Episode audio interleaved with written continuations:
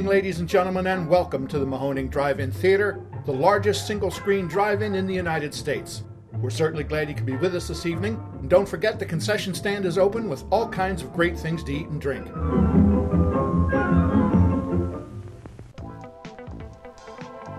89.3 Mahoning Drive In Radio. Your old friend Virgil back once again for another exciting episode of the podcast. As you guys all know, the only podcast dedicated to the revival of our beloved drive in culture. And today we got all three hosts with us. We got Mark, General Manager Extraordinaire. Say hi, Mark.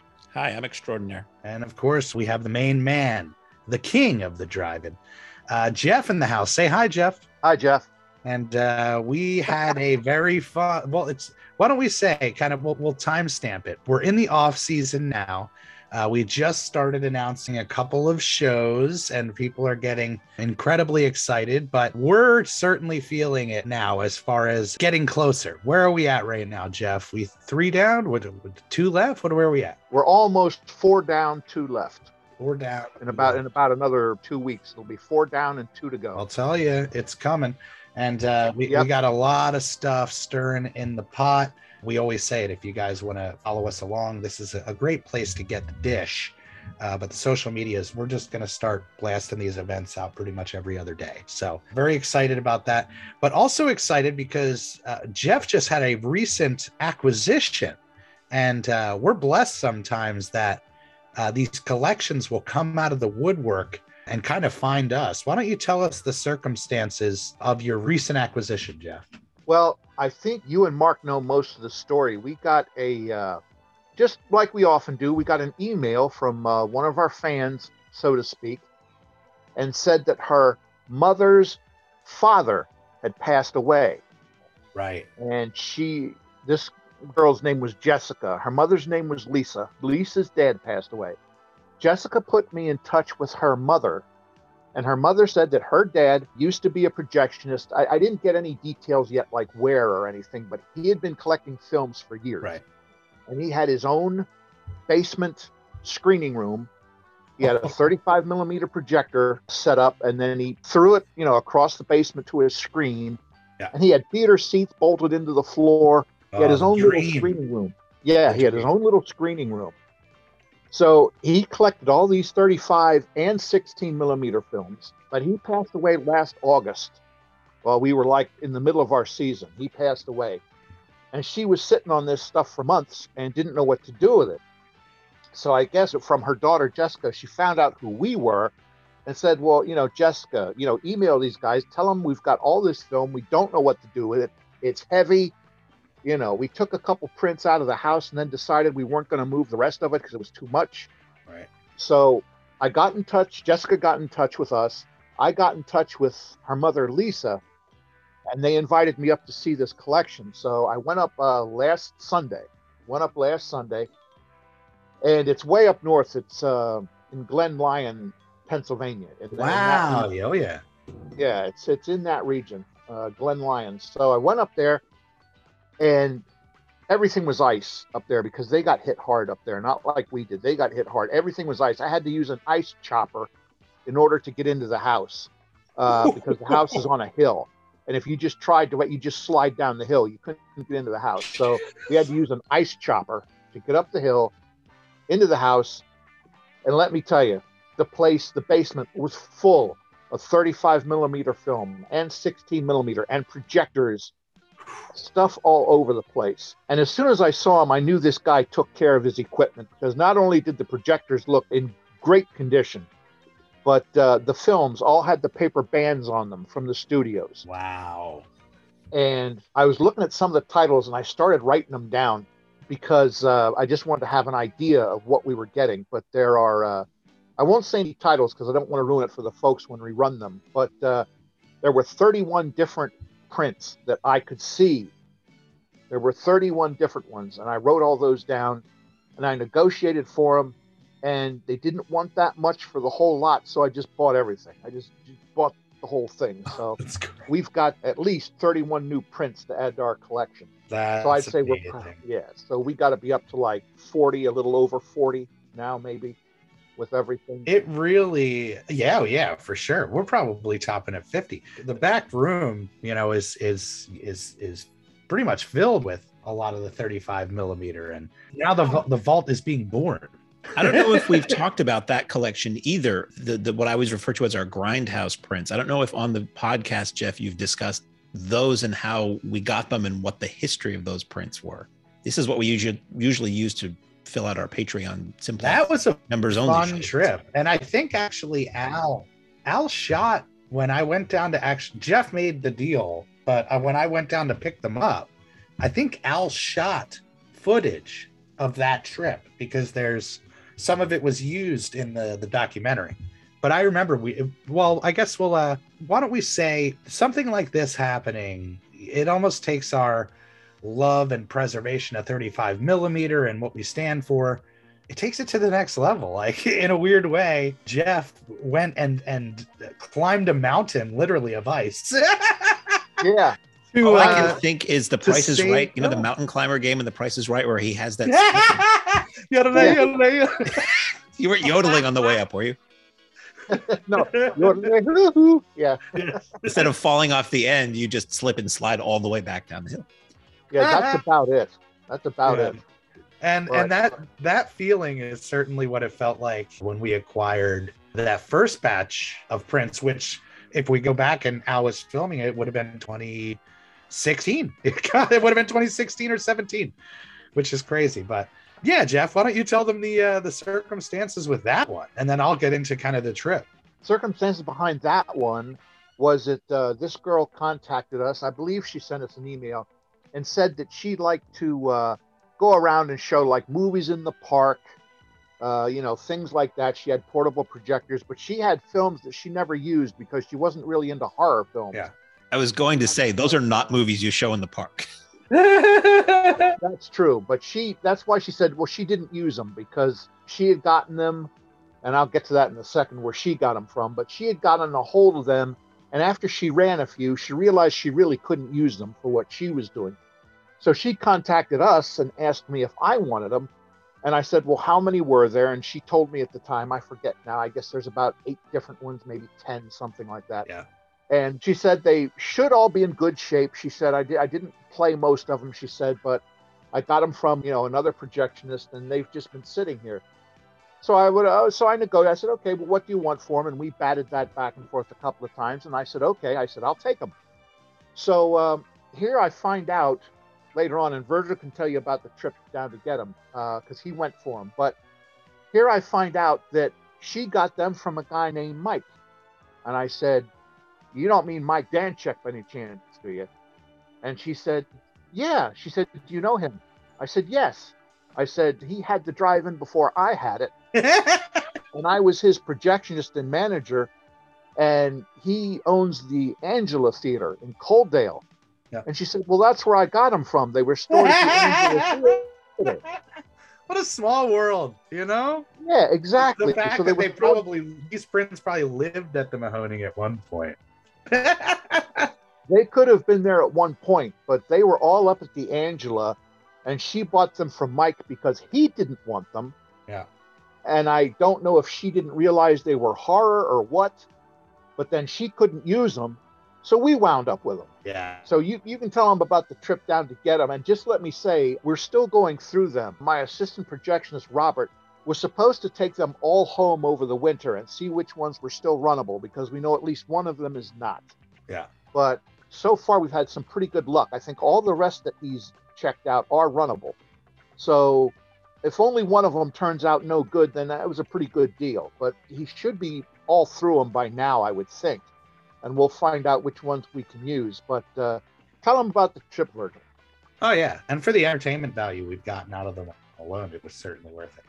Uh, right. uh, well, definitely when this all came about, like I said, 2016, 17, Al was probably, probably was 17. He was doing pickup shots for the documentary, finishing things up.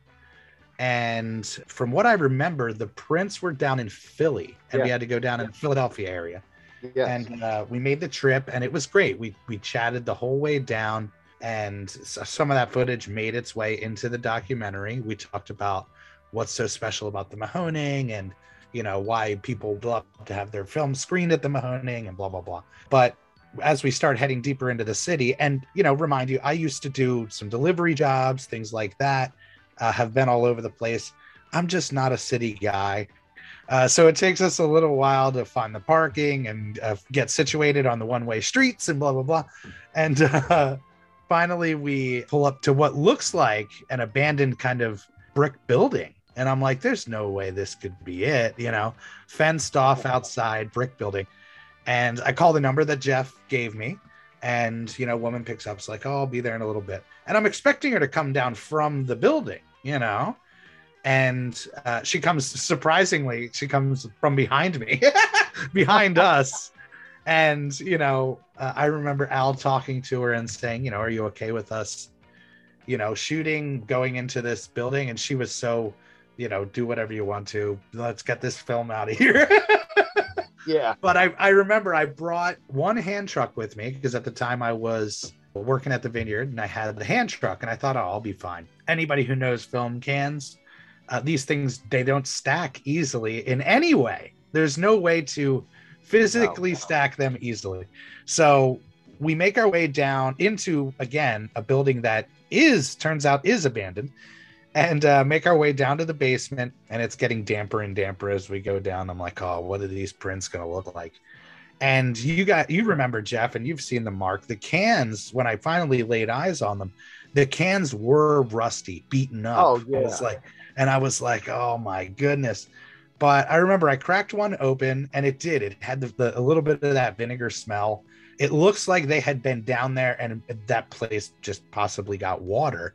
Yeah. But I was like, all right, let's do this. And it was fun because Al was there and, you know, we got to kind of take him through and the audience, I guess, through the uh, the process of a rescue, which we kept talking about, the idea of what we're finding might be the only existing print of something.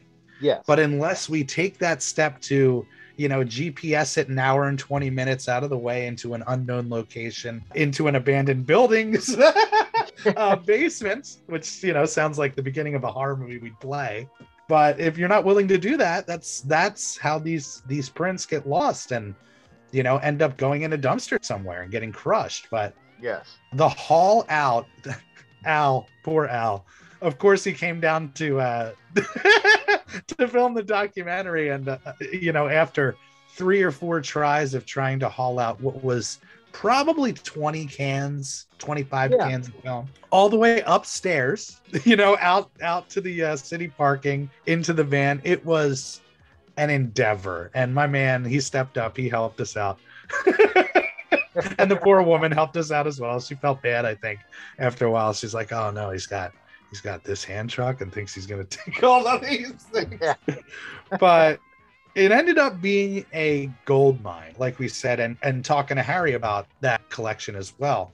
It seems like they all came from the same era, kind of the, the grindhouse circuit of prints. Yeah. And for the Mahoning, I mean, that's exactly the type of stuff that we want, even though we can play whatever we want at this point. There's different means for us to tap different audiences, but that's our bread and butter. So for us to have a couple of these key titles literally in the vault, in the back room vault, it's a beautiful thing. But that's yeah, a great yeah. memory. And I wonder if Al, I wonder if any of that's on the the the disc, the DVD special features. I don't think any of that's on the special features. No, well, I guess we'll have to wait for the the 10th or 20th anniversary. The, the Redux, where he makes an hour longer. Yeah, the remake. yeah, but yeah, that was a lot of fun. We have lunch with these French people upriver, and we pick up a lot of film cans. right. What's interesting about the the haul, this most recent haul from this person's house, is that the films are not, for the most part, horror and cult titles. They're much more mainstream genres of decades past. They're much older titles than we have. So. Yeah, you could tell they were probably films he loved. You oh, know. Oh yeah, he he clearly was yeah. into like westerns and old uh, action movies and adventure films. So it's it's the kind of thing we don't play a lot of. It, it's very likely these might the studios may not have copies of a lot of these films because some of them are pretty obscure. But I think we will find a way to make use of them, be they secret Patreon screenings or free community nights or something like that. And there's a couple titles in there that are like stone cold classics that when Jeff read the list, both Virgil and I gasped or or yelped. Yeah. and what I'm thinking is if uh, some of these prints, you know, we might be able to help our driving a little bit by loaning some of these out to others for a fee, of course. But Yeah. uh, I mean, that's the great thing. It's a circuit. Oh yeah, exactly. It, it it works both ways. Yeah, we we you know we have to loan prints from people too and pay for them, so it works both ways. But what I forgot to mention is there's also a couple reels full of cartoons. Ooh, Uh, gold. Yep. Couple 35 millimeter reels of cartoons, a couple of news reels, 35 millimeter news reels from the past. Um, There's some trailers. Don't know. I didn't see those. They're in the. They had some of the stuff boxed up already. I saw the photo that they sent over of the, and it, he you could tell the guy clearly was a lover of film. He had the rack set up. He had Yep. you know the whole setup. So I remember peeking at a couple of the uh, the tapes, and there's uh there's some good titles on those trailers. Yeah, and uh, we can uh, have the racks too if we want them. We can have the. Come rack- on, Yeah, yeah, we can have the racks too. yeah. Think about how beautiful that is. You know. Yeah. And there are a couple of cans that were closed that I didn't open, but there are a couple cans labeled nitrate. Now those are really old. I don't know what's in them, but they're old. Oh my goodness. Old and Yeah. dangerous. yeah, which is why we must be very careful with them. I've always wanted to see nitrate film because I'm told it has a very unique look to it that film that came after does not have. Right, the darks are really dark. I mean, the blacks are really like like solid. but I mean, it's just the contrast is fantastic. And if they're in the same shape as the ones that he has on the racks, but they've got to be pretty old. I can't wait to run them and find out what they are. But uh, yeah, there's a couple cans of nitrate too. I have this fear. I don't know if you guys have this fear as well, but I always worry something's going to happen to me and my collection that means so much to me. And when I say collection, I mean my records, my my DVD and Blu-ray collection, my you know my things. Yeah, don't forget your T-shirts. The oh, of course, my coveted T-shirt, which Nancy loves.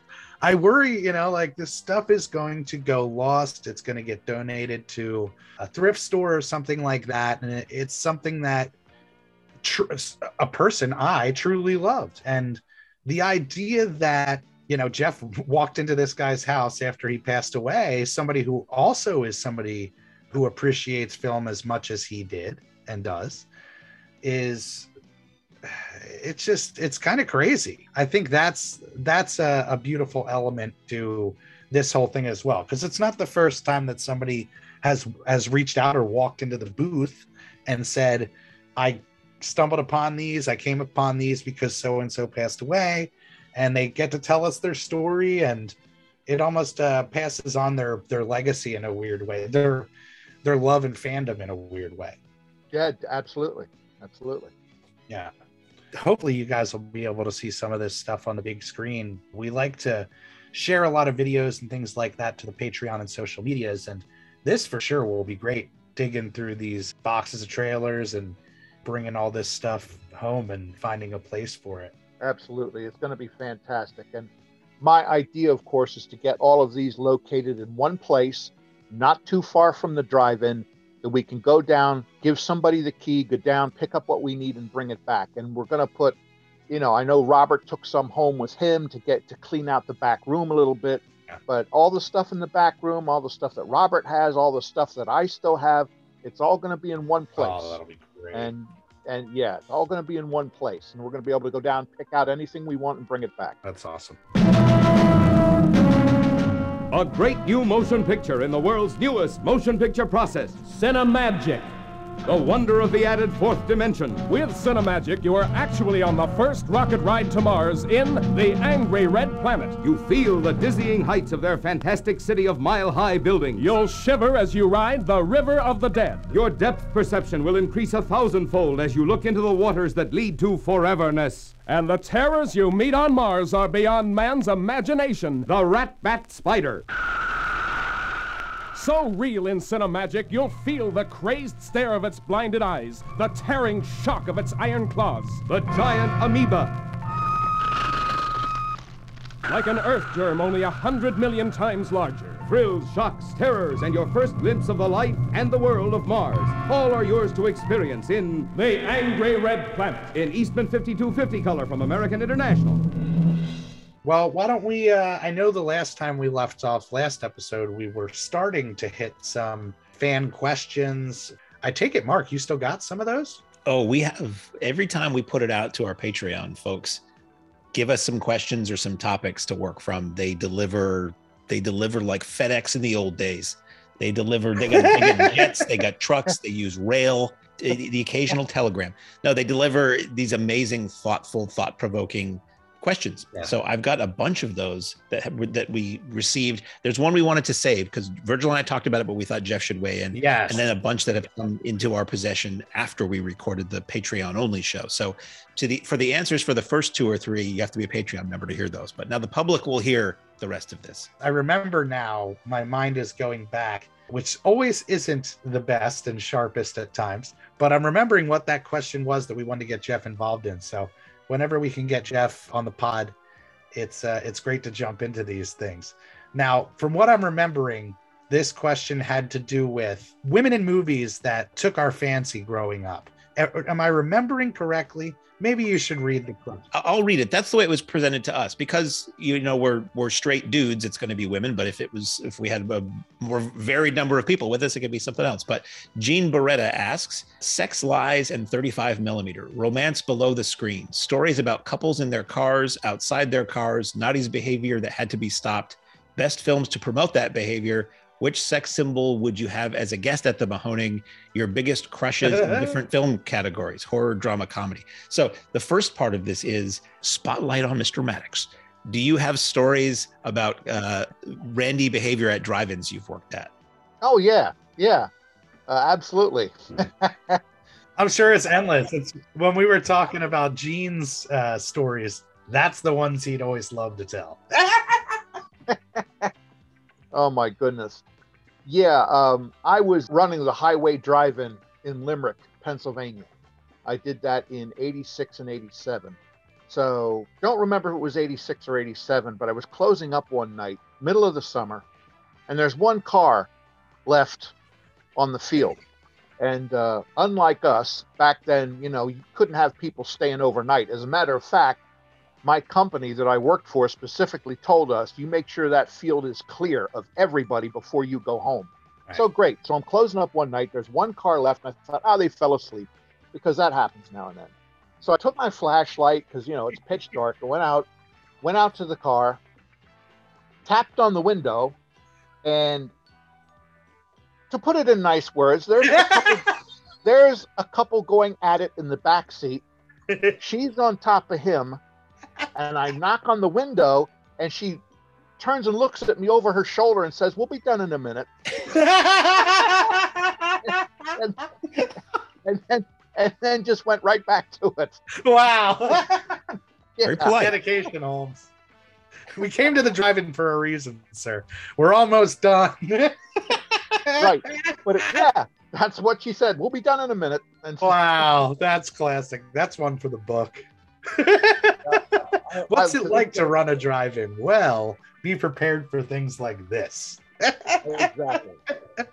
I told them a story or two of hearing things, but I've never witnessed. James told a story of walking up on somebody in the Jason costume in the and he walked up on on somebody trying to scare them in the car and they were going at it. I said, "Oh my gosh, they're going to tell that story forever." It's the Yeah. best bar story I ever heard. Yeah. Yeah, we went to the drive-in and guess who shows up? Yeah. The window. Oh yes. That's Give good couples a chance. There's that kind of thing that goes on. I mean, you know. part of the drive-in culture. It's I think I said it on the Patreon podcast too. Whenever we have the uh, celebrity guests or guests in general, I have a habit of saying, "What's your experience at the drive-in or with the drive-in?" And they all give a look like, "Should I say? What do you mean by experience?"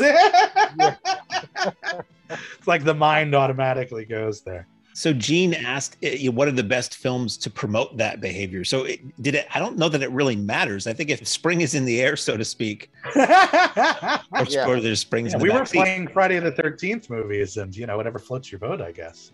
But I remember we we said uh, the Russ Meyer movies, movies that kind of have that vixeny sex appeal. I mean, that's that's what I think of personally. I would have thought, you know, like 80s teen sex comedies, like in those days, that's that's where everybody's mind is at, and you're going to watch. them. That's You know, true. like, put thought. It's like how many sex scenes can we jam? Yeah, Yeah, I th- I think I think that's a big part of it. But you could really run anything, and there's still going to be that kind of stuff going on. You know? Yeah. It happens. Part of the culture, baby. One of my favorite stories that that Bill, whose uh, father built the drive-in, the original owner, he tells some stories. We'll get him on eventually to maybe tell the story I'm referring to. But there is a great story that happened at the Mahoning involving uh, salacious behavior during uh, Toy Story 3. It really doesn't matter what the movie is. You got to pick and choose your, your spots, people. Yeah, exactly. oh, Is boy. is this is this uh, story uh, not at ground level? This, this is an elevated I- story. yes, I've heard. Okay. I've heard this thing I was thinking of. Okay. All right. yeah, Bill has Bill has a couple good ones. One day we will tell that story, but perhaps not today. So, also, uh, Gene is asking, uh, which sex symbol would you have as a guest at the Mahoning? we talk about it all the time, Jeff. Elvira. I mean, that's that's one that boop is perfect for the Mahoning. And whether or not she presents herself as the sex symbol, I mean, come on, she's Elvira. Exactly. Exactly. And another one because I fell in love all over again when I saw the new Spider-Man movie. Marisa Tomei. Wow, Oh. right? She's I don't care. And she looked great. She's 57 years old and she looked fantastic. Yeah, She looked that's great. a that's a big play in those Spider-Man movies. It's like, hey, Aunt May is looking good. Well, I was thinking about that. I- I was thinking about the previous incarnations. You had uh, an elderly woman in the Tobey Maguires. You had Yes. Sally Field in the In- uh, Andrew yes. Garfields, and then you have Miss Marisa Tomei. And uh, there was some meme going around that you know the next Spider-Man she's going to be like a teenager or the same age. like it's just younger and younger and younger. But she's, I mean, she's great. She's been great in things since I remember her on God afternoon soap operas in the '80s. She's been around for a long oh, time. Oh, she's Yeah. Some incredible. people just don't seem to age. Some people, male and female, have work done to stay looking young, but some people, it's just crazy when you hear how old they are. It just doesn't. It's like they're sleeping from formaldehyde, I know. or they've got a painting in the attic or something. and you can tell she's older, but she still looks fantastic. So the next question, part of this question, is your your biggest crushes in different film categories. I don't know if we got that specific. I couldn't really think of anybody per se when we were talking the last time. He said, you know, horror, drama, comedy, whatever. I said for me, my first love because my father was obsessed with her was Ann-Margret. That he used to Ah. watch Ann-Margret movies just for Ann-Margret, and that became very impressionable on me early to be like, oh well, that's a beautiful woman, you know. And she was one that still to this day, Ann-Margret's name pops up in a credit. I I flutter a little. Yeah, yeah. That's a heart murmur, and you should get that checked out. I can remember a couple from when I was a kid, so I go back a few more years than you guys do, but I think you'll know the names. But uh, when I was a kid, girls that I thought just were absolutely gorgeous. Of course, they were all on TV. I mean, you know, films and TV shows. Uh, back then, of course, you had NBC present Sunday Night at the Movies and all this. You know, you had all that stuff back then. But my early crushes were, uh, let's see, um, Anne Francis, yep. Julie Newmar, Lee Meriwether, Anne Baxter. Oh my goodness.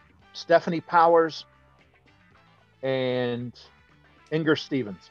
I had crushes on all those girls when I was a kid. I th- they I thought they were just gorgeous.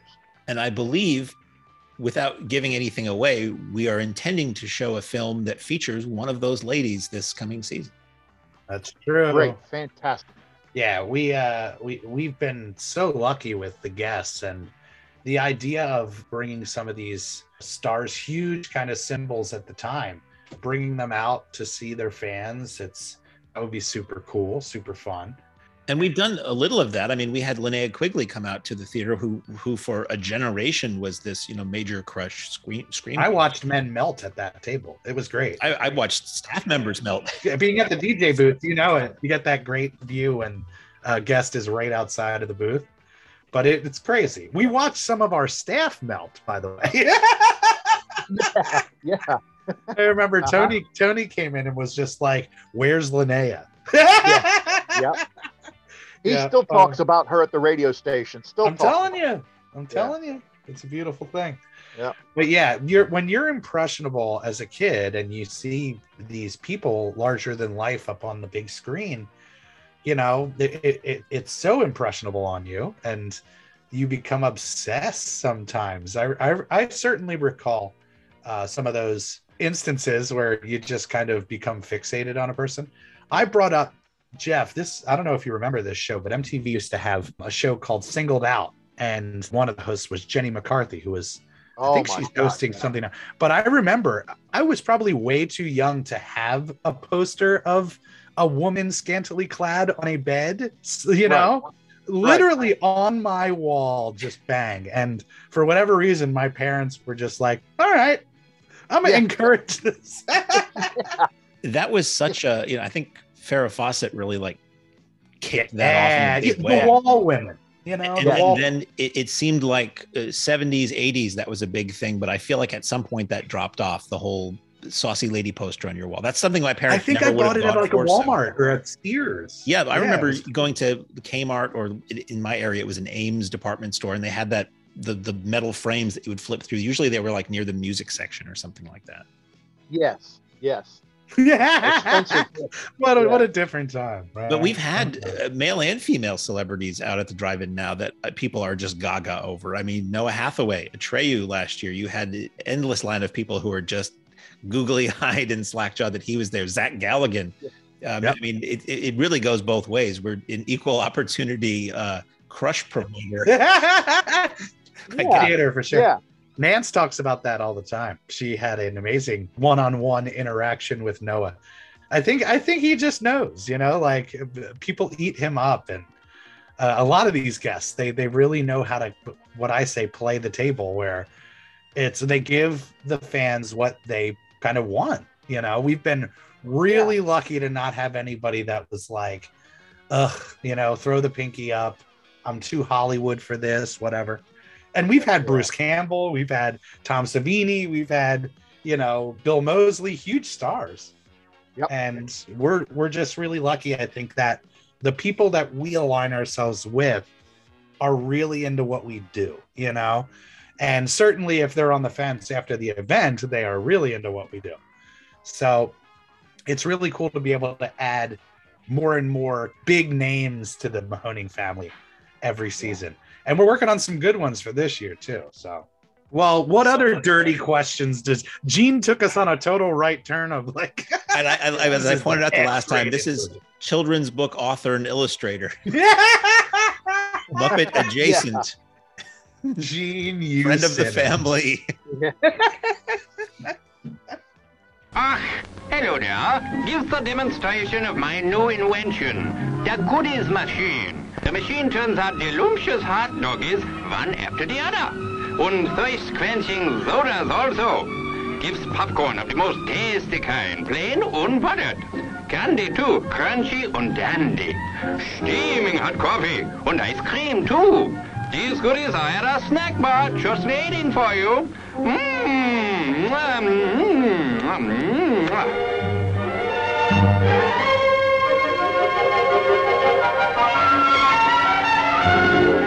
So up next, our good friend John Dahl asks this musical question: Favorite? These people had so much filming this movie. Movies, movies that you just seemed like they were a blast to make. Somebody actually had commented on that, and they suggested Animal House, Blues Brothers, Caddyshack, uh, or Oh, anything. like movies that Oh, yeah. seem like they had a blast making. yeah, and he said, or anything that has Burt Reynolds and Hal Needham in the credits, which is what I would say. Uh, Cannonball Run was mine. and that was one of the criticisms of that movie when it came out and through the years is it's just like it's a bunch of people just goofing off having a good time I'm like yes it's people goofing And- off and having a good time and I actually when i speaking of crushes when i met adrienne barbeau at a convention years ago i'm a huge cannonball fan if i haven't mentioned it And I asked her about it, and I said, "It looks like it was just the most fun to make." And she said, "Yeah, it was a really good time." So, the Smokey and the Bandit and two of my favorite movies are that they're movies that people just are having a blast. Detroit Rock City looks like it was a blast to, to make. Do you guys have any movies like that that you just part of the reason you love to watch them is because you wish you could have been there when they made it? Yes. I call them hangout movies. Movies where you Judgment at Nuremberg. it's a great one. The Pawnbroker is the one I always go to for that. You know, 12 Angry Men. It's you want to go and have a great time. But no, yeah, I call them hangout movies. Movies where when you watch them, you feel like you are hanging out with old friends, visiting old friends. And a lot of movies were really impressionable on me in middle school, but especially high school when I really started thinking about film as a craft, you know. But I would rewatch Dazed and Confused over and over again because they felt like um, you know, characters th- that I was experiencing at school, to just like in a different era. Certainly, Clerks, any of the Kevin Smith movies. I think the reason I love Kevin Smith movies is because I started getting into uh, when I was running the video store, the commentary aspect of things, and he really took you down this path of like, you know, I'm making movies with my friends, and once you start knowing that, it becomes more and more fun to get down with that but gosh, yeah, there's so many. But those those are certainly two that come to mind. Yeah, a movie for me that I always thought was a blast to make uh, the Hateful Eight. No, I'm just kidding. Everyone like so focused on their character. yeah, no, no uh, I'll tell you one that I thought was a blast to make was probably uh, the Money Pit. Oh yeah, yeah. That is I'll a bet great they one. had a blast making that. Yeah. People where they have that chemistry, you know what I mean, and it it pops Yeah. off the screen. You know, a lot of comedies are really good with that. I think the Judd Apatow movies are really good with that. The earlier ones are really good with that. With having it feel like you're hanging out with buddies and they're kind of snapping quick off the top. You know, Right. Right. that's funny because I think about high school movies like Breakfast Club. They seem like Oh, yeah. they are friends that they turned a camera on. Fast Times at Ridgemont High feels like that is a functioning high school that somebody walked in with a camera, you know? Yeah. Yeah. The set I always wished I could take a time machine and find a way on is uh, Almost Famous. I love that movie so much. It's an era of rock and roll and kind of America that I would just love to kind of be a fly on the wall there in with the Right. filming of that movie. It, it the more, more times I watch it, it becomes better and better to me. How about you, Mark? Obviously, the Burt Reynolds stuff. You know, I'm trying to think of stuff that has the gag reels at the end, where you can literally see them cracking up.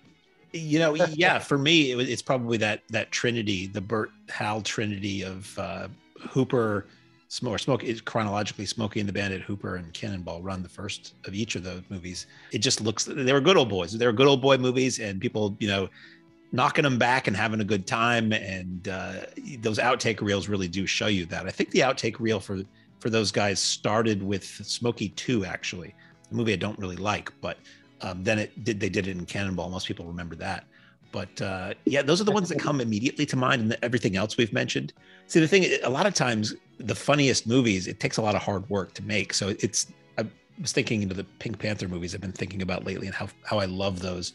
And I don't know if those are as much fun to make as they were to watch, but maybe something like Mad, Mad, Mad World, because that was everybody in that cast was a comedian. Yeah. And I've heard tales of Jonathan Winters would sit in his trailer during the production of that and just entertain people between shots. Like somebody would throw him a hat and he'd do a character for 20 minutes until they were ready on the set again. So I imagine that one was probably quite a good time. I mean, the, the Martin and Lewis stuff, you know, like think about how how how crazy that would have been, and how much Yeah. fun it would have been to to be uh, in in that madness. but Yeah. I was thinking about like with the Western stuff. I'm I'm digging into more, trying to dig into some more Western stuff over this week, and uh, I watched Rio Bravo again. That Oh, movie. Speaking Oh, of it's- Dean Martin, Yeah, well, that's what made me think of it because you know that that's another movie where you just feel like these all these stars are at like their pinnacle. Yeah. Like you can't you can't rock any of these boats, and yeah, that must have been a blast. But yeah, the the, the Hangout movie it's it's a great appeal for me, and uh, when it works really well, I mean, I go right away again to the comedy stuff, like the the Jim Carrey stuff. We've never played, I think, any. I don't know if we've ever played any Jim Carrey stuff, but there's a great gag reel at the end of Liar Liar. You guys I ever remember see that. Yeah. Oh, Oh my oh, god! That's a great. I'm just movie. like, I want to see an hour of this. yeah, that's a great movie. I think Oh, so much used fun. cars would be another one too. Used cars is Yeah. hilarious. Everybody in it is hilarious, Yeah. and it's such a like Yeah. off the wall, wild movie that I can't imagine it was totally boring when the camera was off. That's a good one. And John Dahl, Yeah, it we is. love John. He's a regular at the uh, at the Mahoning. He actually spun some records. Uh, I think in the last month at the Mahoning. He he did a couple DJ sets, and he was good. Very very amusing, eclectic, semi wacky sets. Yeah. And he created an amazing button that is uh, an, available only to Simplex members at our screenings that refers to something we always play at our Simplex members only screenings. And he That's came up to me and he showed me, and was like, "Would, would, you- would you ca- be okay if I made some of these? I'm like, I'm like, yeah, Yeah. it's amazing. I want one. He did He actually made the staff those patches too. Remember some that? amazing em- embroidered patches that he designed and had made for us. Yeah, John's a Yeah. good guy.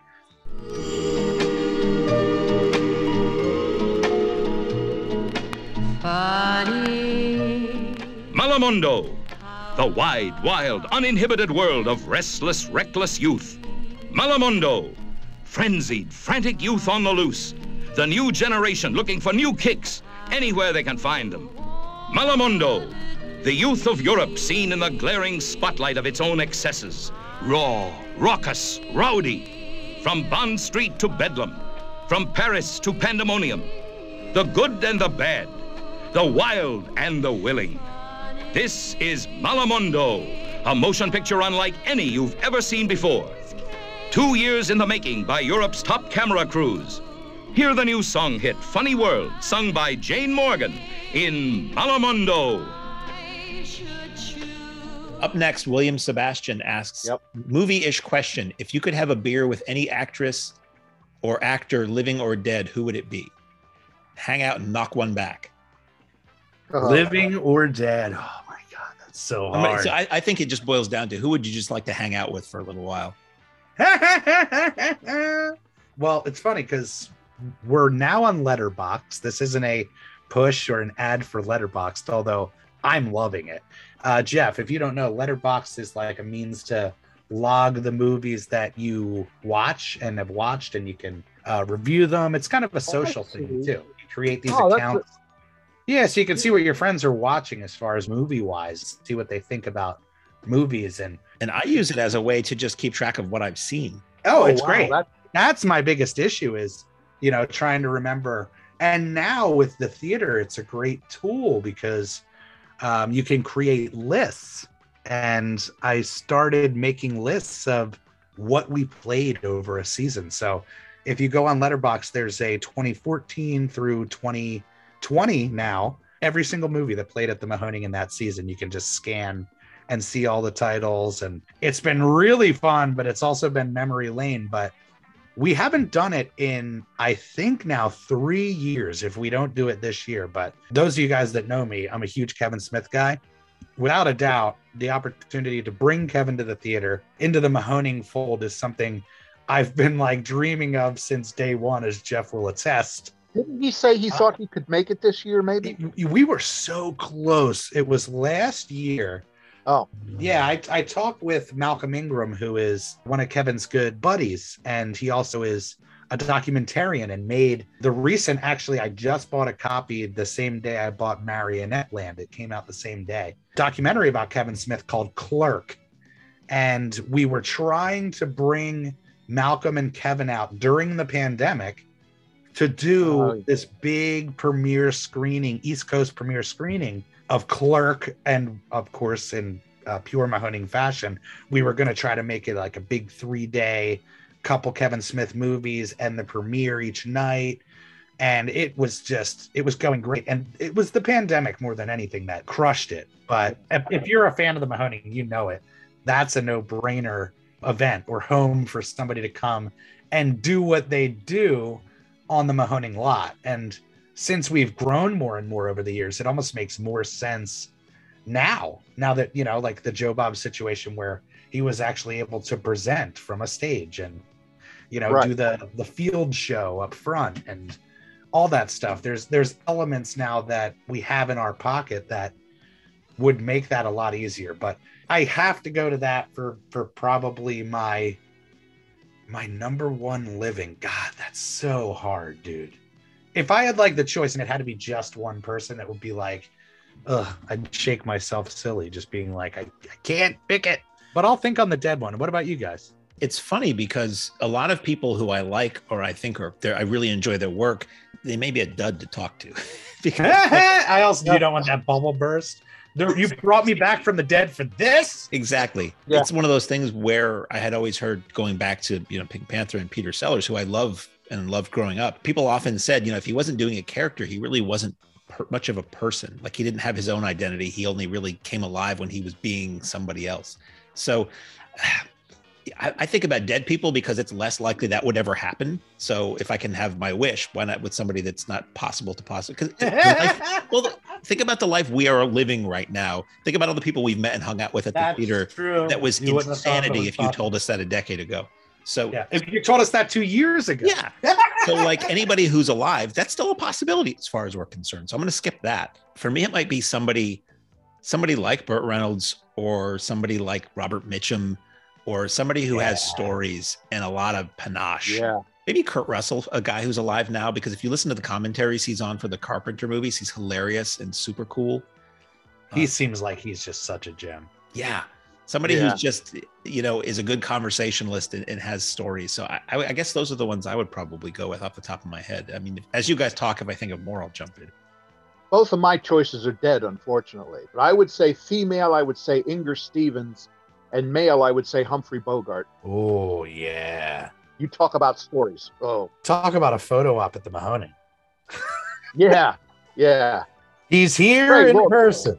Bogey Fest. Uh, my friend Ian runs the Somerville Theater in Boston. It's a beautiful old classic movie theater that also does live events. And they're doing a, a bogey series on 35, a couple of weekends, I think. And they're calling it uh, Weekend at Bogies, which I thought was kind of Oh, so good. Yeah.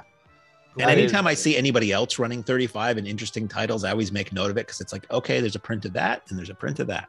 That's Yeah. another fun thing about Letterboxd too is I'm not the only one who makes lists, and a lot of people put up there my personal 35 millimeter collection or the UCLA Vault collection. You know, people are doing real service to us and to the fans Yeah. out there who sometimes it's it's a dig and it's a search and to have a social network that really connects on a movie level, I'm loving it more and more. So, and Yeah. again, they don't sponsor us. We're just we're just truly liking it. Well, the idea behind I'm really kind of into growing our film collection now after this latest acquisition because the more prints we get, the more we can trade instead of having to rent oh, everything. Oh, sure, yeah. That's just from a business standpoint. Hey, we have a print of that. You want to borrow it? Sure. All right, let us borrow something from you for nothing, you know? And I mean, I think that's great. And we are bound to, if we keep growing our film collection, we're bound to get some stuff that is rare and hard to find. We might have some now already that are rare and hard to find. yeah. In fact, one of those titles, which I won't mention, but one of those titles I read to you, Humphrey Bogart is in the movie. Oh, I love it. Can't wait to dig. That's a great question. And uh, those of you guys that want to get involved again, if you're not on the Patreon, jump over to the Patreon and let us know. Who would you want to have dinner with? And when we say living or dead, they they would be alive when they had dinner with you. It- it- it's not like they're you you get a you know an urn would show up with the dinner. You would have you know, to- Weekend Yeah. at Bernie's style? yeah, not not that. Yeah. Here's the way we quench our thirst, quench our thirst, quench our thirst. Here's the way we quench our thirst. At the refreshment counter, now's the time to yum yum yum, yum yum yum, yum yum yum. Now's the time to yum yum yum. At the refreshment counter, popcorn, drinks, and candy too, candy too, candy too. Popcorn, drinks, and candy too. At the refreshment counter, at the refreshment counter, at the refreshment counter. So up next, uh, Rob Tillich asks this question: weird movie associations. I don't know if others do the same, but I'm more readily able to associate moments in my life with movies I've seen at that time.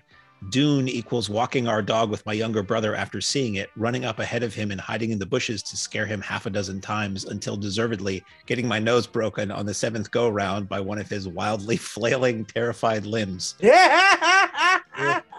You didn't even need to ask Yeah. a question. That story alone is great. Uh, born on the 4th of July, inexplicably equals making out with my girlfriend at the time, junior year in the back of the theater. So, what I, Oh, I guess this is what memories do you have associated around seeing a movie that aren't necessarily about sitting and looking at that movie? I think we all do that. I think as just a a person, you connect memories with music, with movies, with you know whatever the the, the kind of media is happening at the time. Man, so many, so many. So it's strange because whenever I watch Fire in the Sky, which we've talked about on the, the podcast before, and how much that movie freaked me out the summer that I saw it on HBO, I get this sense memory of the summertime kind of air, you know? And we used to, uh, I'm sure you guys had it too. We had the ice cream man come through all the time, you know, through the neighborhood. We never had that where I where I grew up. I was always so Wow. jealous of who had an ice cream truck. That's Yeah. crazy. It's like he would know when all the kids were at a certain house. He'd like stop there until we all came out of the all came out of the house. But whenever I watch certain movies from my childhood, I used to always get a Chipwich, which if you guys know, it's the two cookies, ice cream, Yeah. the chips around it. So good, perfect treat. But I would get it every time during summer. And there was this long stretch where we would become obsessed as a group with movies, you know, that had just come out, whatever the case is. But to this day, whenever I watch Mighty Ducks, I start to fiend Chipwiches. Same thing happened to me when I watched Little Giants. I watched Little Giants with Virgie, and uh, not too long ago, and I went on my 90s run. And same thing happened where I'm like, I want some ice cream, specifically chip but yeah, a lot of t- a lot of memories with movies and shows with relationships. I remember one of my first girlfriends in middle school and then going into high school.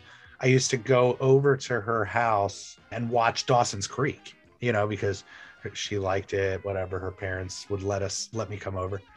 And yeah, Dawson's Creek has a whole other like meaning into my memory. That's pretty good. That's great. yeah, well, certain stuff, like I said, like certain stuff, it clicks with you, you know? Yes. Whenever I watch the opening titles to Never Say Never Again, the Connery Bond film from 83, the the unofficial Bond film from 83. Yeah. I remember seeing that initially at the Claremont Drive-In in New Hampshire, where I grew up, and that was a drive-in screen that had the sort of, in the scheme of things, thin vertical strips of metal made up the screen. Yep. So occasionally you would see, if you were close enough or whatever, you would see the texture of those strips if it was a very white image. And the opening of that movie projected on that screen, the opening of that movie has vertical lines in it. That's like the the look of the opening titles over the imagery that you see. So when I watch that opening title now, I still think about seeing it at the drive-in because it it's sort of the movie itself replicates occasionally the look of what a movie looked like there. So I always think about Oh. that. I remember. See, I'm, I'm just going to lapse into stories of what happened in and around the theater. So here's a little story.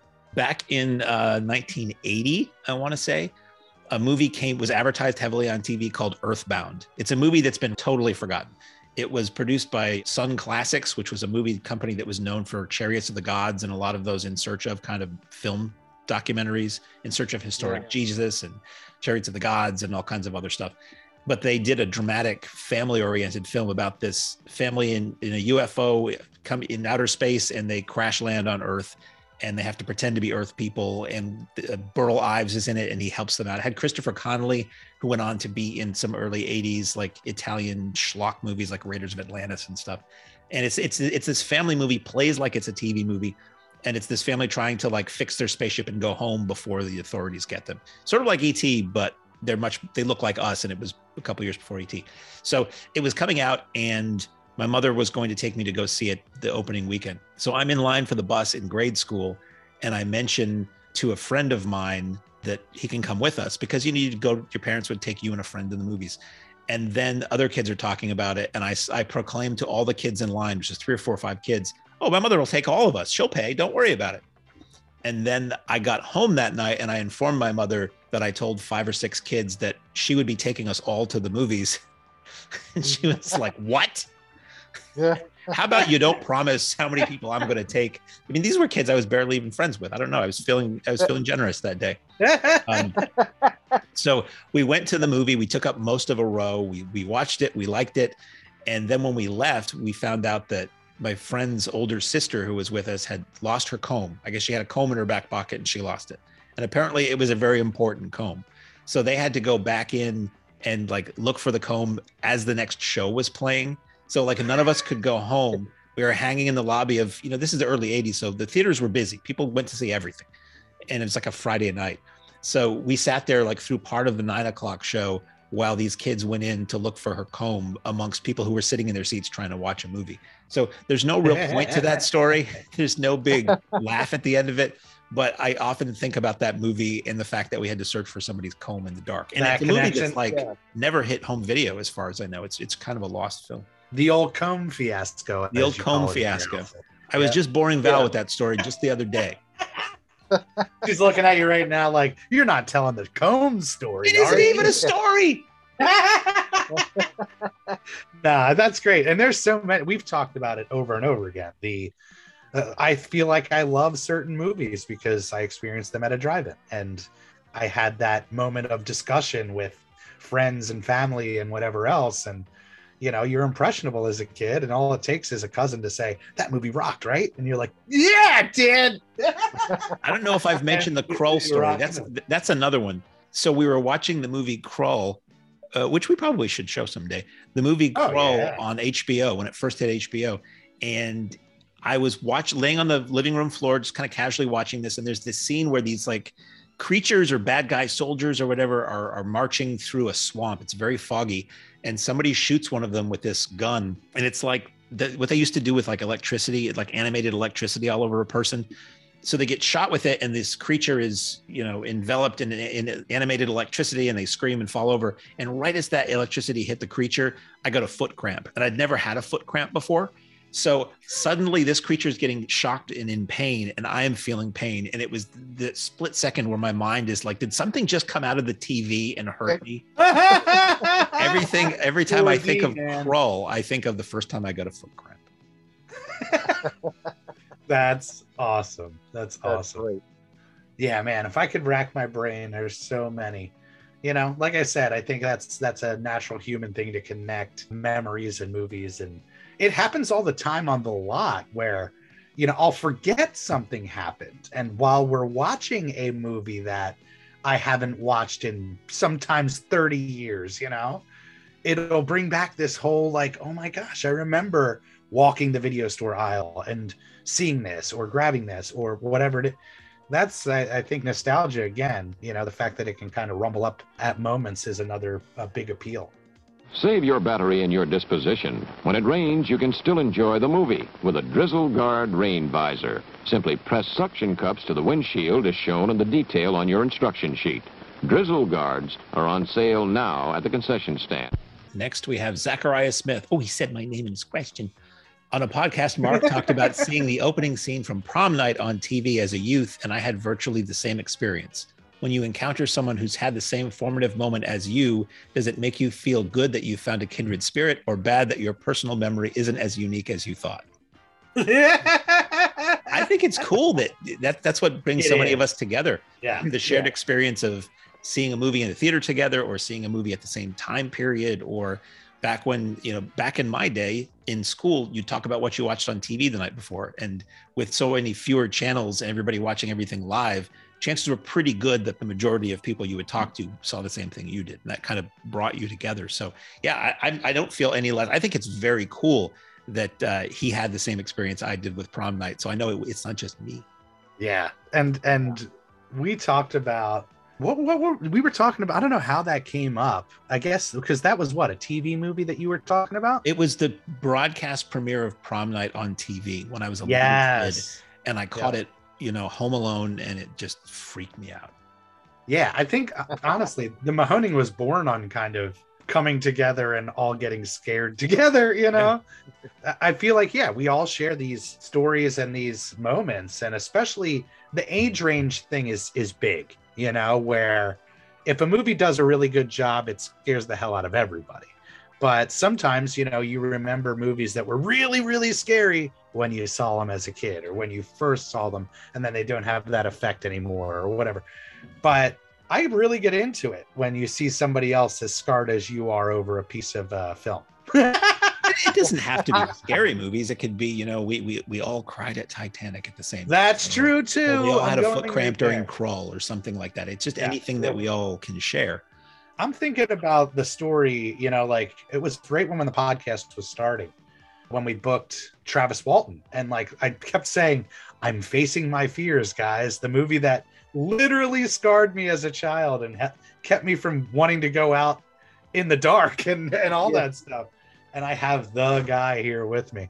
But that was an event where you you saw it, you heard it, people coming in the booth and telling their experience uh, with this movie and that's one that worked on all ages didn't matter i think uh, what age you were at it just was really uh, effective just like you said the stuff that plays on tv at a certain time if you're at a certain age and that thing just gets thrust upon you no no forewarning when you clicked over to the next channel it's just there You said it. It really is what the Mahoning was built on. It's people who have had similar formative experiences coming together and, and sharing that. I mean, any celebrity we have at the drive-in probably hear Yeah. some variation on the same story a thousand times. You know, I first saw oh god never ending story when I was Yeah. blah blah blah, and that made me so sad when the horse died, or you know, I had a crush on you, or whatever it was. And we all, I mean, that's if, if fandom is the word, uh, that's what we thrive on. Is is everybody having a place that they can connect with other people who have had a similar experience, and sometimes it's not even being the same age. I mean, God, the Universal Monster weekends we do, the age range is crazy. It's little kids to the elderly, all of Yeah. whom were touched by these movies at some point in their life. fandom has has no uh, age range. That's the beautiful thing about it. And uh, yeah for sure. That happens all the time how many times has somebody come to the the lot and been like i saw the documentary. I love mark. I'm in not love often with enough, mark but you know. i mean all the time. You see you know it's it's, it's becoming a regular thing. That's a good question you know? It's again i wouldn't i don't really understand why somebody would be like pissed about it what was what was the second half of his or do you get upset that they what He said, when you encounter someone who's had the same formative moment as you, does it make you feel good you've found a kindred spirit or bad that your personal memory isn't as unique as you thought? I, I guess I could see that if you were like, zach is awesome. if you were dining out on this story for years where it's like, you know, Yeah. I saw House of Wax in 3D. So, did I, what Damn. literally fist fight breaks out you son of a bitch oh that's fun zach zach's a jokester we love Yeah. zach I- I- but Yeah. again, these questions are so thought provoking. I love it. That's why I throw it out to They are. Patreon often. I'm like, give us something to talk about. And it, and it spawns interesting stories we might not have told or interesting discussions and things. So it doesn't always have to be a question. It can just be, you know, what what prison film in French is your favorite? Uh, and, and that's kind of what. Carl and Daryl do at the top five list. It's it's something kind of specific to get your brain working. Yeah. Speaking of, we did uh, Jeff. I don't know if you know, but we did a, a record with Daryl and Carl, and we did some top fives. These guys are monsters, dude. I'll bet that was a blast. It was Yeah. awesome, but they're so sharp and so quick. Where I say it every time they they come up with a topic, I'm like, let me know in advance so I could think about this. I can't. Yeah. Normally they do it over breakfast and just knock it out. And we did have several topics they gave us that we didn't get to. So we will do another. So maybe we can do one with all of us involved. Oh, totally. It's a lot of Yeah. fun, but it is it's fresh. It feels pressured. I got to live up to the standards of these two uh, film aficionados, these two New York nuts. You shall pay, Black Prince. I curse you with my name. You shall be Blackula. Blackula, the Black Avenger, rising from his tomb to fill the night with horror. Blackula, Dracula's soul brother, deadlier even than he. Blackula, he thirsts for your blood, he hungers for your soul, more horrifying than Dracula. The Black Avenger, Blackula, an American international release, rated PG, parental guidance suggested. So the last question we have is from uh, fellow fellow Mahoning uh, family member, Mistress Seneca asks, if you could, would you want the documentary at the drive-in, available now on DVD and streaming, to include a post-movie update to show how the Mahoning Drive-in fared after the movie was released? A lot has happened since, like to show how successful it has been and how the audience grew to save the Mahoning, little Virgie and family growing up, and what the current Aw. goings on are. That's part two, back at the drive-in. Yeah. Certain Exactly. things, hell yeah. Certain things, hell no. but it's true. I mean, people show up and see the documentary all the time, or they'll tag us on social media and say, I saw this really great documentary. And I went to their social media and they're still open because I think that the documentary does leave a kind of cliffhanger thing. Like we were the underdog story. And at that time, it was, it kind of left it as, will they make it? Yeah. I don't know. Exactly. the doc ends it's very it's a very upbeat ending and it shows that we had a big show so That's the up. they And it's survived going that 2020. That's right. and there's so many different faces there now i mean there a lot has i watched the, the doc or some of the clips from it and things like that not that i watch it all the time but when i've watched it even when it came out i saw how different the place was from when it was shot a couple of years before that the snack Oh, it's is so crazy. different. the way we do Yeah. things in, in the Yeah. scheme of things is the same but a lot of has been added since then what I'd love to see is the is some of the deleted scene stuff. You know, like I said, the trip down to re- rescue the film, and I'm sure he has. I mean, we know it. He was there for a solid year. Yeah. he must have so much footage. Right. It's ridiculous. But when we had Al on to talk about his release of Marionette Land, his most recent film, which is uh, wonderful avail- available now. I'm waiting for my copy. available I on ordered it. DVD and it's a streaming rental wherever you rent digital things. I got a review copy of it, so I got it a little bit early, and it's it's You son of a gun! I was wondering how you got it. It's you know you, you got the inside uh, connections. That's that's it.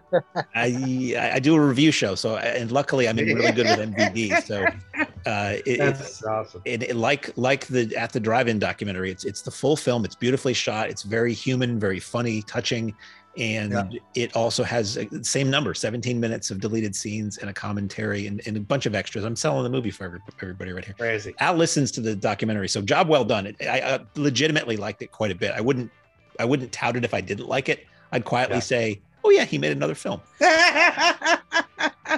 it's funny because that uh, you're used to having everything kind of be in your hands right away, and it was like it's dropping on the eighth, and I order, I did a pre-order thing, and it's like won't be here until Monday, the whatever fifteenth. I'm like, God, I gotta wait. Ah. well, Mark, why don't you tease it a little bit for the people? Tell them what it's about. Marionette Land is the story of Robert Brock, who is a man who runs the Lancaster Marionette Theater. That might not be the official name of it, but it's a marionette Yes. theater in Lancaster. And it's this little marionette puppet Okay. theater where this guy by himself creates all these puppets and puts on these somewhat elaborate shows. And the documentary was shot right before the pandemic hit. So he was planning to do the, the 30th anniversary of the place and do a big gala show. And he does uh, like a drag show. So part of it is about him mounting that.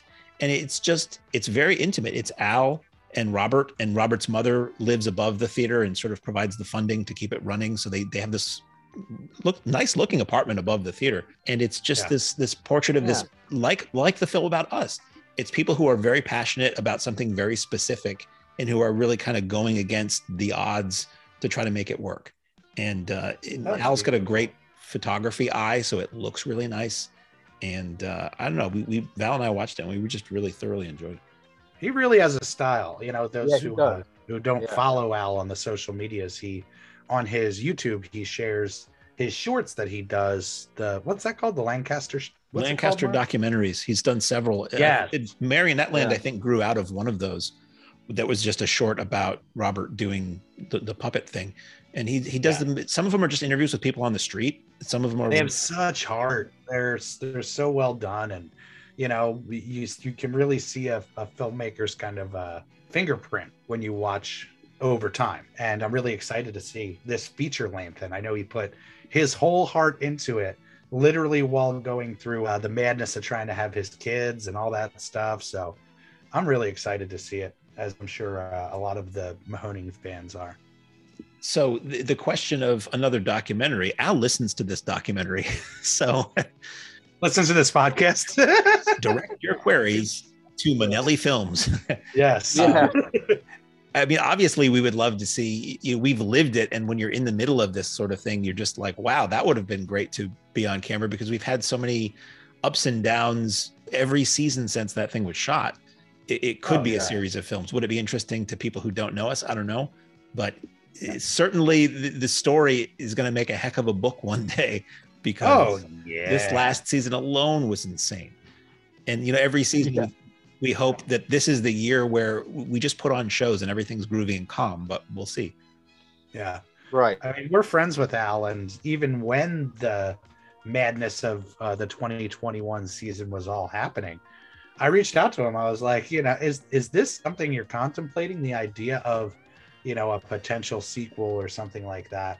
And uh, he's working on his own career and his own kind of trajectory. But I made sure to let him know. I'm like, look, I'm trying to film and record as much as I can because it's it is it's amazing material. If uh, he ever wanted or whoever wanted to do a continuation story of where the legend has gone, because if you well, sometimes people come in and they're totally blind. They saw the documentary and they decide to visit, and they Right. see everything that's going on, and they're like, "Oh my god!" You know, this has become like a uh, a serious cult following here, which Yeah. is really great. It's it's much better than them searching for us and not being able to find us or being like, oh well, they closed the year after that documentary was made. yeah, exactly. If- From day one, I've always joked with Al. It's it's you, you have the trilogy. You have at the drive-in, you have back at the drive-in, and you have always at the drive-in. That's perfect. That's great. Yeah. Us literally like in rocking chairs and stuff. We're Yeah. always here. Yeah. That's That will be the last one in the series called The Show is Over. uh yeah but such such great memories with it and it, we talk about it all the time whenever i go onto any streaming site and start watching movies inevitably it will recommend to me hey you'd probably like this little film called at the drive-in. It's so readily available it's amazing. I don't know if that's al's specific work or that's an MVD thing but the availability of this thing is great. And people reach out regularly not just family members but just people all over the place and saying like i saw that documentary streaming on so and so you know? Oh yeah, I mean, it is rare that in the off season a month, but in during the season, almost not a week goes by where we don't get a message from somebody saying they just saw it. They hope everything is going well. They want to visit us one day. They're from all corners of the country, if not world. And Yeah. yeah. it pops up because of the kind of movies I watch on Amazon and such. It does pop up, and it's it's like you might like this, and the picture is me. like i know it's great i know that dude that's weird. and it's great. It's great that that's still happening because this thing is several years old now. oh yeah Yeah. going back he did the majority of the shooting during 2016 yeah, which is just that just seems crazy you know? Yeah. the uh, how far we've come since then but it's really uh it's a great piece and uh, i'll say it that we'll be talking about it till the day we die. But it's it'll it's forever our calling card because he was so perfectly able to capture the heart that the mahoning is. And there's elements in the movie that we weren't fully leaning into yet like the james doing the costumes and some of the merch items and things like that and Yep. to see that we were able to kind of take that and build the business around an untested model is uh it's pretty cool and i think it's inspiring for people that may be dreaming big i think that's what this this movie more than anything is uh it's a dream big movie. You know, you, Absolutely. you dream big, Absolutely. you make it big. You know. And if anybody hasn't listened to the podcast episode of this podcast that we did with Al recently, it's episode 35. So wherever you listen to this podcast, they'll all be there somewhere. And we spent about an hour with Al talking about uh, at the drive-in documentary and Marionette Land and just the production aspects of all this. And it's a really, it's a really fun chat. So I don't presume yeah. that everybody listens to every episode. It'd be nice if you did, but if you don't, that episode is there for you. And Mark's been doing a bang up job with uh, lining up the calendar with guests as we're moving into the Yeah. season. We know it. We're going to get swept up in the production tornado of it all. And it's going to be great to have a lot of these backlogged episodes. And what Mark was telling me before that these are timeless episodes. When we do a calendar review episode, it's hard to go back and, and listen to that maybe later. Uh, it's kind of time stamped, but when you're talking to you know somebody who is in the industry or somebody who is part of the driving culture or part of the fabric that's something you can go back to on an informational level always and that's really cool for the drive-in to uh to be able to offer that Mention who we talked to a little while ago. we had the mind-blowing experience of talking to I mean, I'd say he's Mahoning royalty. It was kind of weird because Mark was nervous before the uh, the interview, but we had the CEO and president of Rico's Nachos on for a very short interview, but he was amazing. And it's funny because in talking to him, our model and their model kind of cross over in that they keep all of their kind of merchandising and publicity super rooted in its past and super rooted in nostalgia and the fact that they still use rico and pepe and you know the Yeah, characters Nacho. that were Yeah. created like he told us i think in the late 70s you know so for something like that to still be kind of the the, the big sell of their brand is super cool and he's such a cool dude and we talked about uh, so many things including the infamous rico's bumper that we play in at intermission which jeff you can say it that's it's become legend It has definitely, or should I say, see? it's great because at, at the end of the episode, I totally threw their tagline on him. it was awesome. And that came about because, like I said, I don't know if you were on the phone yet, Virgil, but Mark was telling me about the interview. And my first two theaters after I got out of the Air Force, my first two theaters were indoor theaters, and we had no nachos. Didn't know they existed, never heard of them, just didn't have them. My third theater was my first drive in theater. That was in Limerick, Pennsylvania. It was the Highway Drive In. Right. And there we had nachos. But I knew they were Rico's nachos, didn't know much else about it. And one day my district manager comes in and he says, How many intermission reels do you have? I said, Three. He said, Put one of these on each one. And he had a box full of trailers, and it was the Rico's Nacho trailer. he said, I told him I had three. He said, Well, put one on each one. I said, Okay. So I saw this band around at Rico's Nachos. Oh, okay. So they're advertising for the, you know, for the nachos that we sell.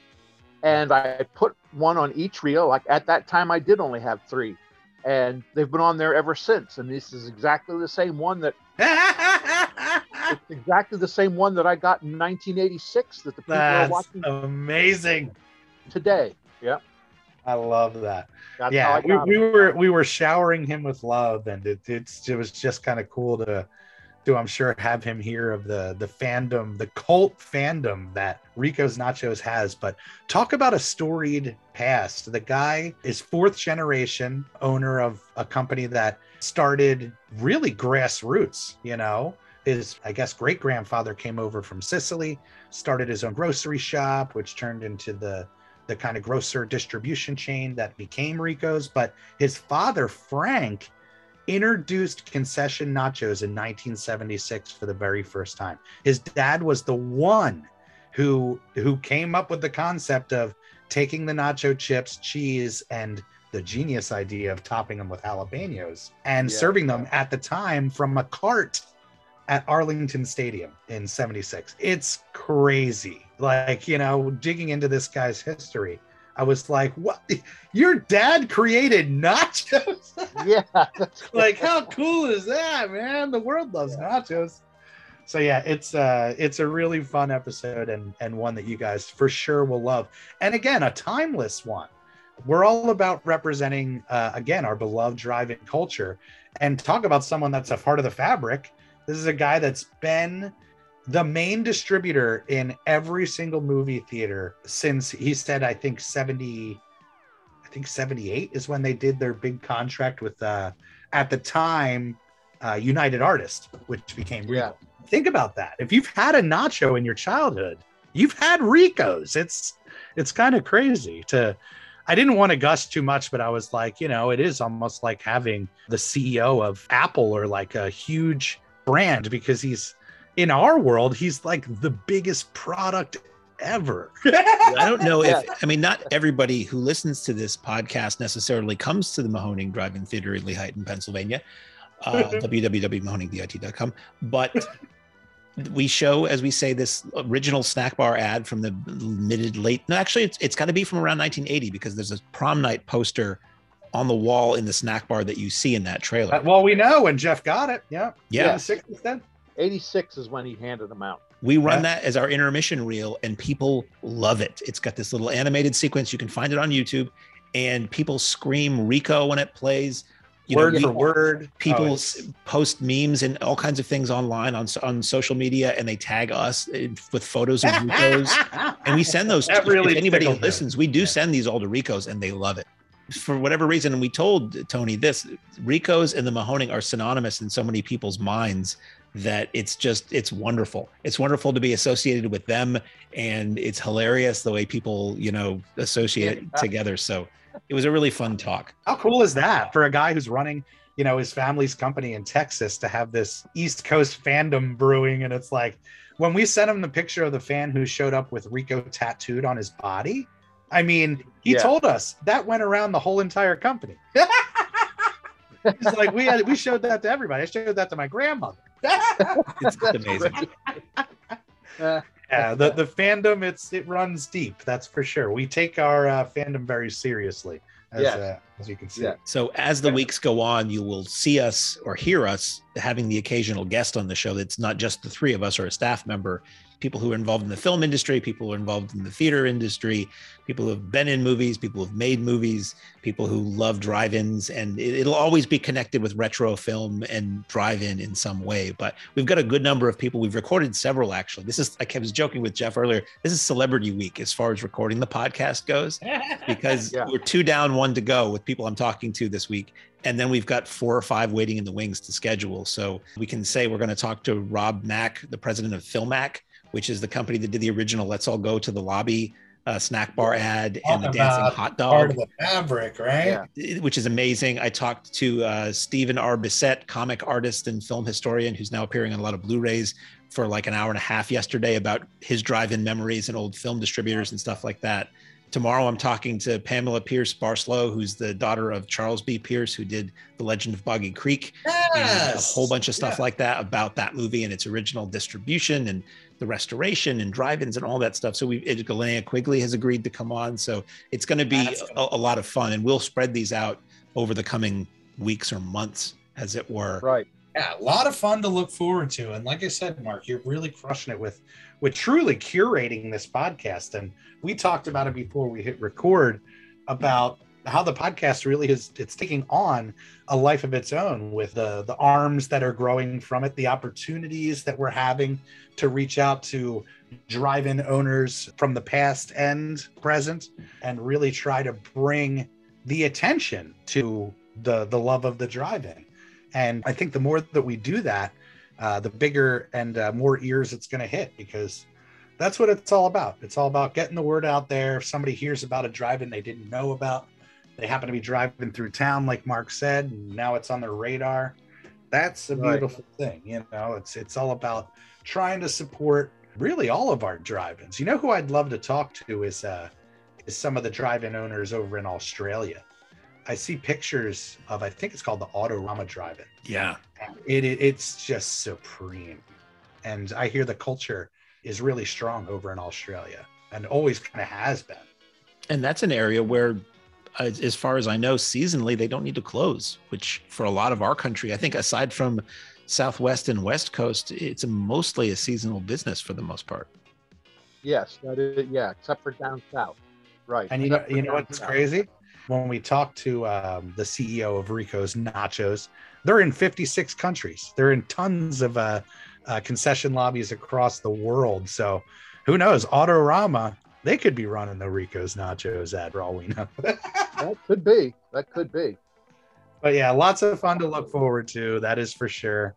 Uh, always great getting together with you guys. Thank you to the fans for submitting your questions. Again, if you guys want to get more involved, Mark, why don't you tell them how they can jump in on the Patreon? It is www.patreon forward slash Mahoning Drive In. And we have three levels of membership. It is a $4.99, a $9.99, and a $19.99. And each of those give you different levels of benefits and access to original content and perks on the lot and discounts on the lot and things like that. And the top level, the simplex level, gets you a free monthly screening at the Mahoning when we're open on 35. In all likelihood, using the prints we've been discussing earlier in the episode today. Yeah. And occasionally we'll get prints from from Exhumed as well. So we get them from other sources. Those are always mystery And movies. friends, yeah. You don't know Oh, what yeah. you're getting until you get there. Um, those are a really good time. And then we started doing the virtual screenings in the off season, which we may still continue to do. Those all come from AGFA, American Genre Film Archive, their their library of licenses. And that's once a month on Zoom. Virgil and I will do a pre-recorded DJ set like we would as though you're at the theater. I put together a digital trailer show and then we run a movie all through Zoom and you can sort of chat along, text chat along. And those have been those are secret features, but they're all licensed by us through AGFA. And we've had a really good time with those too. So it's a heck of a lot of fun. It's a way to keep the fun and feel of the Mahoning going, even if you're not there. Like with the right, or during the off season. Yeah. Exactly. With the in-person Simplex shows, if somebody's a Patreon member in California, they're probably not going to make it out on a Thursday night. But with the virtual shows, anybody anywhere can do it from home. So it's a lot of It's a fun. real blast. Yeah. And uh, yeah, it's been great because we do have fans who discover us from the documentary and they live in California or they live in Australia. So for Yeah. them to be able to, to jump in, get involved, and Uh, experience a piece of the Mahoning, it's been really, really great and something that, you know, has been personally on a personal level keeping me sane as far as being able to connect with our fans and our audience, which that's the hardest part of the off season. Jeff knows it, you know it, Mark. We go from ultra social, seeing our best buddies every single day and Right. practically every day, and then it Yep. just goes to like nobody, you know. For six So- months. Yeah. Yeah, so it's just it's really strange, and you would think after doing it for so long, it would you'd get used to it, but still, I get those off-season blues every I single know. off-season, kind of just missing But it. that, I've I've talked about this before, but that's what it has to be because if Yeah. we did it year round, like some do down south, it just would it it wouldn't have this same texture to it, this same flavor. If you didn't miss the people, if you knew you were going to see them year in, year out, every week, every day, it just would blend into the ordinary. But the fact that we have to take six months off because of the weather makes you Jones for it that much more. Yeah, and I think that works on an audience level too. I mean, we I know it does, people. yeah. They really, really are are waiting those couple months before we start announcing shows, and once they start seeing it, it's like Groundhog Day, Schmoundhog Day. When I see announcements coming, I know spring's spring is ahead. So Exactly. And we Yeah. are selling tickets for some of our early shows already. yeah, that's very uh, key to uh, let everybody know. If you're a fan, you want to make the trip out, we've started announcing our April and May calendar. You can find tickets at mahoningdit.com, like drive-in theater. Um, and of course, support us any way that you guys can. Support the drive in any way that you guys can. Wear the love of the drive-in on your sleeve. As you leave the theater, folks, please be careful. Don't let this happen to your car. Be sure to remove the speaker before you leave. If you should accidentally pull a speaker loose, please turn it in at our snack bar or box office. Thank you. All right, this has been great, guys. I think on that note, Jeff, take it away, my friend. Ladies and gentlemen, thanks again for coming out tonight to the Mahoning Drive-In Theater. We hope you'll come back and see us again real soon. The exit is on the right-hand side of the screen at the front of the field, and most importantly, have a very safe trip home. Good night and God bless you.